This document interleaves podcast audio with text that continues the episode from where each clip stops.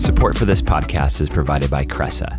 Cressa is the occupier's champion, the world's premier corporate real estate advisory firm, exclusively serving startup businesses and major global organizations alike. As a Portland pillar for over 25 years, Cressa partners with its clients throughout the entire project lifecycle, from workplace strategy and discovery through the deal transaction and project management delivery of space. Cressa partners without conflict and applies integrated expertise to make your business better. Go to cressa.com slash Portland to connect with the Portland advisory team.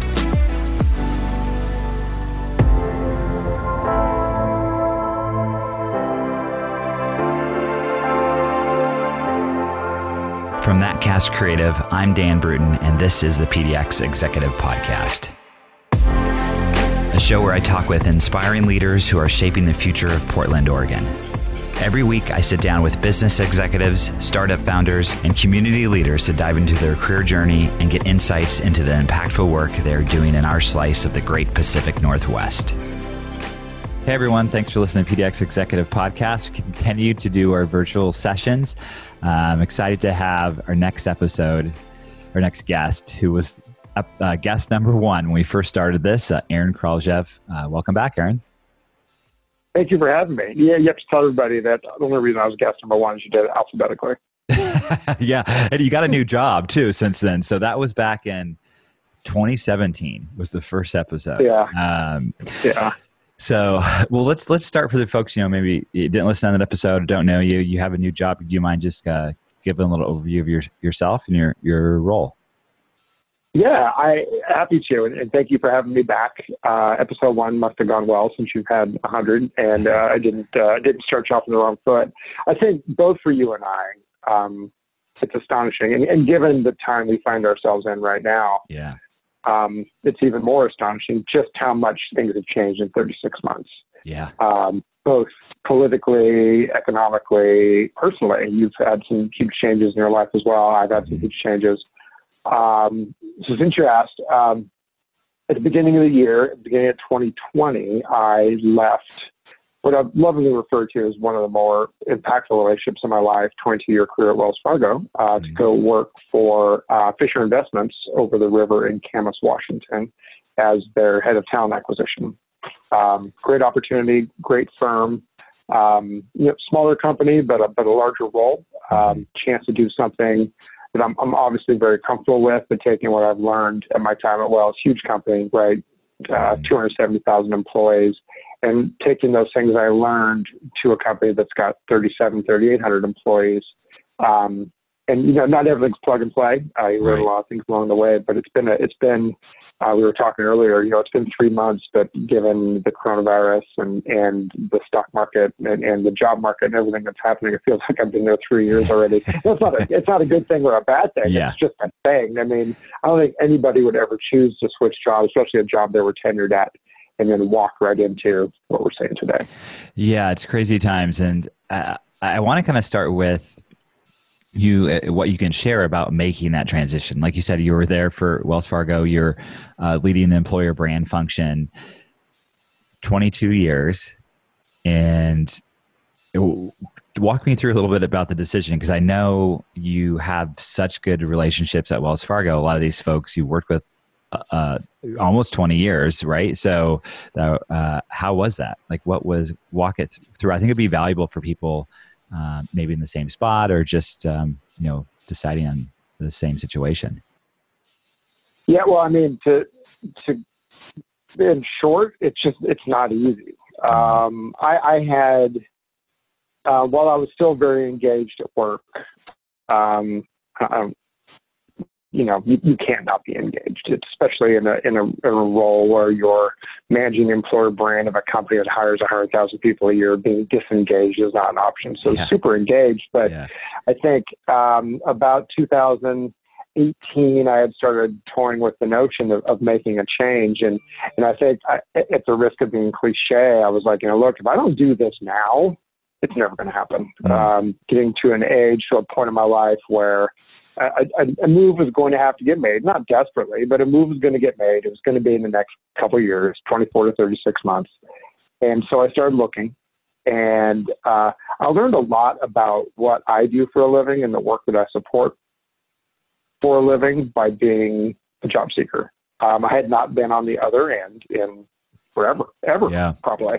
Mm-hmm. And so um, when you're interviewing for jobs as an HR professional or a talent acquisition professional, it, it, it's kind of like buying a car, you know, when you've been a car salesman, right? Like right. you know the tricks you know what they're trying to do, you know what's coming next. And so I think you have a higher expectation for the experience you're going to have and the level of treatment you're going to get. And um, I've seen sides, no, I didn't interview for a ton of jobs, but a handful of organizations who their corporate facing or their customer facing persona is very different than what you see when you're actually interviewing for work. Mm-hmm. And there's that old joke um, about, and I won't tell the whole joke, but basically, you know, how different things are when you're a candidate versus when you're an employee. Like that's when it gets real.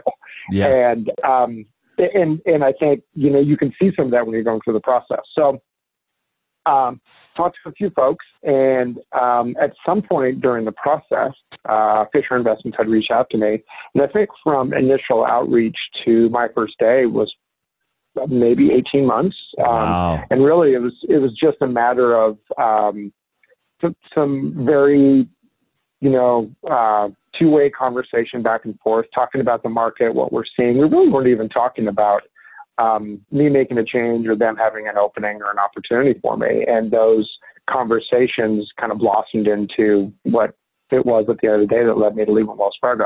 Mm-hmm. Now, you know, what was that transition like? What was it like giving my notice? What was it like saying goodbye to my team, to people who I had been as you said, uh, working alongside for 22 years. Uh, it's you know, it was it was way worse than anything I would have imagined. I mean, a lot of ways it was gut wrenching, and if it wasn't, I probably should have left a lot sooner. Yeah. Um, it it should have absolutely been as hard as it was, and I still talk uh, daily in a lot of ways uh, chat, text, whatever it may be, with folks that, that I was on the front lines with. And those, those, you know, while my relationship to the Wells Fargo brand, you know, had changed over the years, my relationship with them will go on forever. Sure. And the side note to this is your wife still works for Wells Fargo.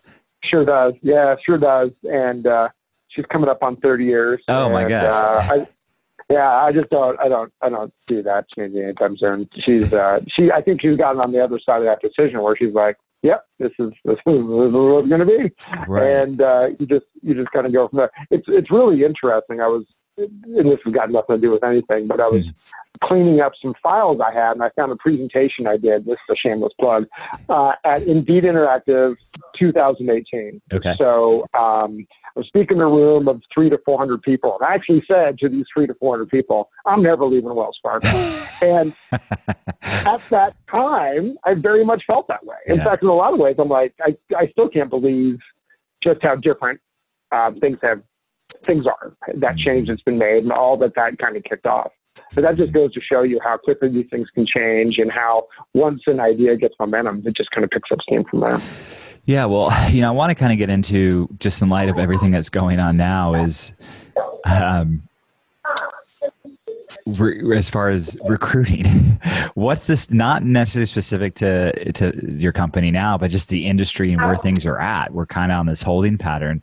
Uh, what are you hearing for some from some of your you know talent acquisition peers?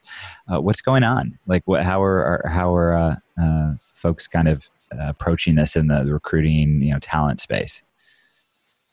Yeah um you know, like any self-respecting uh, adult, I get on my news on Twitter, and so um, I've, I've connected with a lot of people that do what I do, and so a lot of the chatter out there is really kind of this. It's almost like we've got our own Slack channel for talent acquisition leaders and, and yeah. for brand leaders.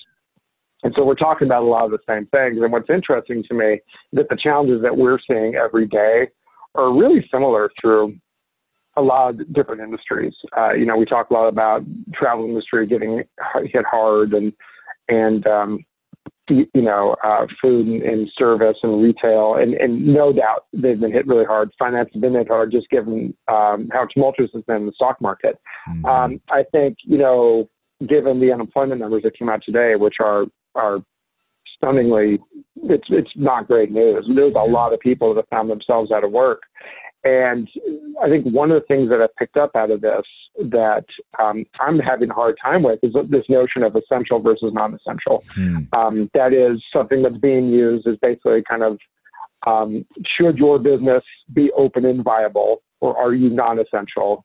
Ergo, the people that work for your business non-essential, and right. you can go ahead and close. And I think on some level, regardless of what we do, we are essential. We're essential to the livelihood of our families, our loved ones. Uh, we're essential in the contributions we make to our employers. And so I, I wish they would have used a different phrase because I mm-hmm. think in a lot of ways it's made some people feel less less than, especially if some of those folks are finding themselves unemployed. Yeah. And so in some ways it's really hard. You've got me all wound up here, Dan, so I apologize. That's all right. Some ways, it's really hard because we've taken these people who we've deemed non-essential and now they've found themselves out of work and the job market has been so good for so long. I mean up until recently we've had more job openings than people to fill them now we've flipped that on its head and we've got you know, an additional 8 to 12 million people who are filing unemployment claims. The entire job market and the it being an employee driven or a candidate driven market has been completely flipped on its head. So I'm trying to think glass half full and say, when this does run its course, we're going to have this this once in a lifetime opportunity to be able to really talk to candidates at a time where they're going to be a lot more open to these conversations than they would have been in the past. And I don't say that you know, while twisting my mustache uh, in kind of an evil way. I'm saying right. it's a really it's a really good time to match people with opportunity. And I think in the past, you know, we were just coming off the longest bear history ever, a bear market in history ever, right? Uh, sorry, bull market, bull market yeah. in history ever. And I've been in, I've been in, you know, investment firm for three months. um, we can, we can go ahead and edit that out to make it sound such a dummy, but um, I'll start again we're coming off the, the longest bull market ever. And uh, when things are good, people are less likely to be open to conversations and making a move. And now we, we, we, that thing has been just, it's been flipped on its head. And so I'm very much looking for forward to us coming out of this and what the job market's going to be like as we rebuild uh, and help people transition to new roles. Yeah, and I love that attitude and and that perspective of it doesn't change the kind of candidate experience you need to give people. If anything, it, once we pick up, it, it's going to be more competitive again if you have all these talented people looking again. So um, it's it's not an opportunity to, pick up for people for, uh, uh, for cheap or something like that. Not to be crass, but I mean, uh, unfortunately, there'll be companies maybe that think that way. But um, you know, it's you got to almost step up your game.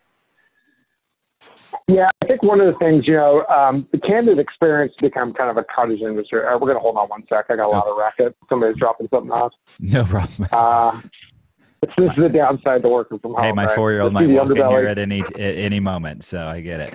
yeah, it, it's all good. It's all good. Okay, we settled down.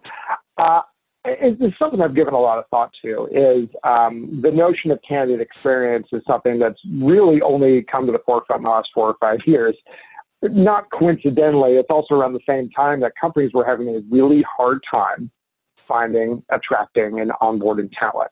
Mm-hmm. And so I'm, I'm a little skeptical that this notion of providing a world class candidate experience. Now I'm coming off being a job seeker, right? So I've I've lived both good and bad uh, candidate experience. My my hope is in all this that people don't forget just muscle that they had learned over the past few years. Um, that that it's really important to treat their candidates like customers, knowing in a lot of consumer facing industries, they are your customers. And if right. you provide a terrible candidate experience, it's going to have a real negative impact on your consumer facing brand. So hopefully, this notion of candidate experience, even though employers in four months, six months, a year are going to be far better positioned uh, to attract talent than they have been at any time in the last 12, 13 years, I still hope they, they remember to keep the candidate first. Well, if they don't, um, it's going to come back back at them. Even how, how uh, you know how folks are, are treated on the way out. If unfortunately they needed to um, be laid off or, or, or furloughed, um, you know people remember that, and uh, you know so hopefully uh, people are doing things the right way. But uh, we'll, we'll kind of see. Yeah, yeah, absolutely. Uh, you, you hear a lot.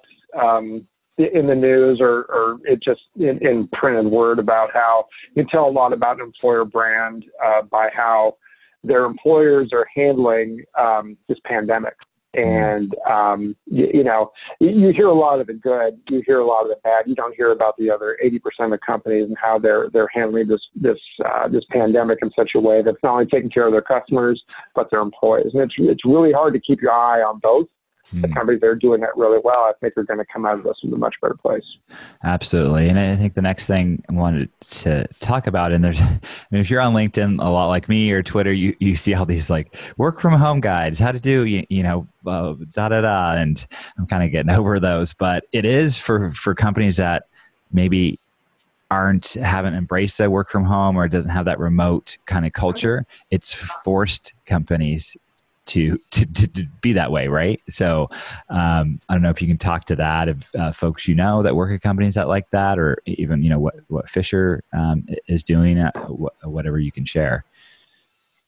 Yeah, it's you know it's funny. There's lots you know there's this huge spectrum of uh, the appetite for companies to allow for remote work. Um, I'm coming off 10 years of remote work, uh, pretty continuous. Mm-hmm. And so working from home for me was something I was very comfortable with. In fact, one of, one of the appealing things about making this change is I was really looking forward to working side by side with my team. Um, you, you know, managing a remote team is great. Um, a lot of real strong connectivity there. But when you're working with 50, 60, 70, 80 folks and you can work with them every day and um, create those connections face to face, that's that's entirely something different. Yeah. And um, it's it's something I had taken for granted probably all these years and something I was thoroughly enjoying up until the point where we all had to go back remote. And so um, you get companies who, you know, allow their folks to work remote because it's cost effective for them. They don't have office space. They don't have to have desks and all the stuff that comes with that. It's good for the employee. It, it gives them better, greater flexibility. They can do things, take their kids to school, go to appointments, that kind of thing, all while doing their role when and where they need to. Mm-hmm. Um, and then you get these folks who, you know, don't have jobs that allow them to afford for remote work. And I think that's where, whether it's from just not wanting to or the work isn't really aligned in such a way that remote work is possible. And that's where it gets really, really hard because those folks have found themselves in a really tough spot. And if you haven't evolved to a point where you can do that, I think um, this pandemic has exposed a lot of cracks in the foundations of organizations that they're just, you know, that lack of flexibility or the lack of the way they approach the work by not being able to do it remote. It's, it's, it's really made it hard on them. Yeah, absolutely. Well, I mean, even for, you know, regulated industries like your, yourself, I mean, it's not, it's not that easy just to, even though it's kind of a, maybe a white collar, uh, kind of desk type work, it, it, doesn't mean you can just transfer the whole work over to, to being remote. I'm sure with um, the regulations, right? Yeah, I mean, you know, we're uh, you know we we manage a recruiting function and all that comes with it, and so um, while we're not customer facing, uh, we do work for an investment firm, and there's there's regulations that come with that. One of the things that's challenging though when you work in a talent acquisition business is it's a very relationship driven business. Mm-hmm. Um, our firm likes to bring people on site. We like to have face to face interviews, all these different things that this pandemic is just not going to allow you to do. And so, from a recruiting process standpoint, it's really um, forced us to take a look at our process and how we can manage that now. And I'll be curious to see once this is all said and done, how much of what we've evolved to at this point to manage hiring through the pandemic will carry on because mm. we've found that there's some efficiency to be had there. And I've heard, I've been talking to other folks that are in just different functions, like COO, you know, CFO, and they're they've been saying the same thing. They've been, you know, forced to kind of do these different processes, and they're like, "Well, we found this is a lot more efficient to do this way. We're going to keep keep it this way even after this is over, right?" So hopefully, there's some positive uh, from that that comes out of it. Yeah, you, you just never know. I think for us, it's a little different because we're not you know, we have sites uh, globally, and um, mm-hmm. chances are, if you come to work for Fisher Investments, you're going to work at one of these sites. So at some point, as as a employee, I would want to know, I would want to see where I was going to work. That would be yeah. something to be absolutely vital to me. So in that case, you know, a face to face would be good. But I think it gives us the ability to um, take a look or let people kind of get behind the curtain of Fisher a little bit better, um, meet some people face to face, virtually speaking, before they, they make the, the jump uh, to coming on site. Right. Well, before we go, Aaron, I'm gonna. I know you're a bourbon person. Uh, what's your uh, What's your top quarantine cocktail?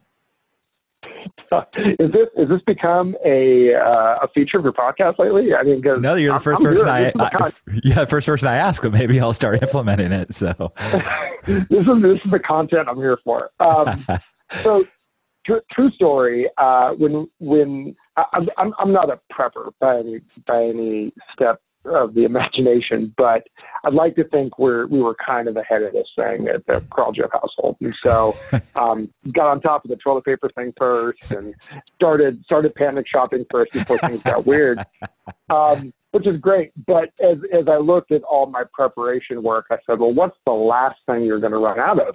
If things this goes on for six, eight, ten, twelve months, 18 months. And I'm like, well, I'm, I'm covered for bourbon. I mean, that, that part I've I've got down. Um, I've so, seen your stash, so uh, you definitely have enough for uh, yeah a, a couple of years. so.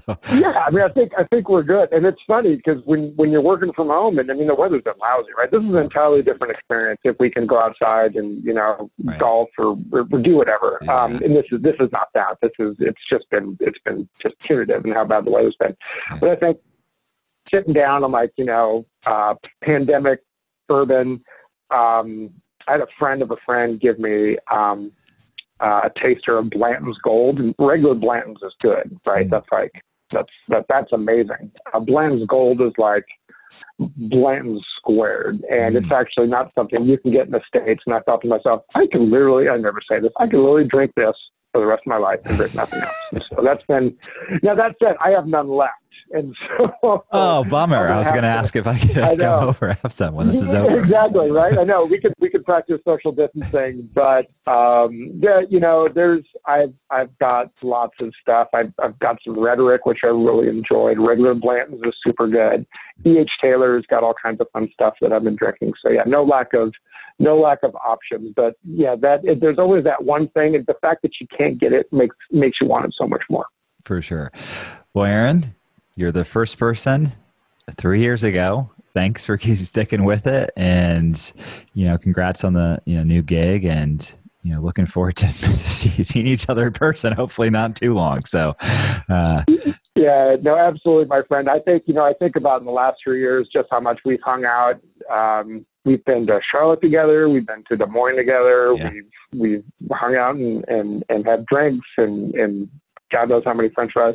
Um, really enjoyed, uh, really enjoyed the counsel and your friendship over the years, and look forward uh, to doing this number two hundred. Yeah, let's let's do it. All right, Aaron. Thanks so much. All right, sounds good, Dan. Thank you.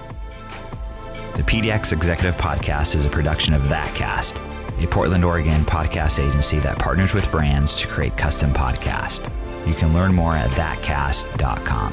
And please take a moment to subscribe and rate the podcast as well.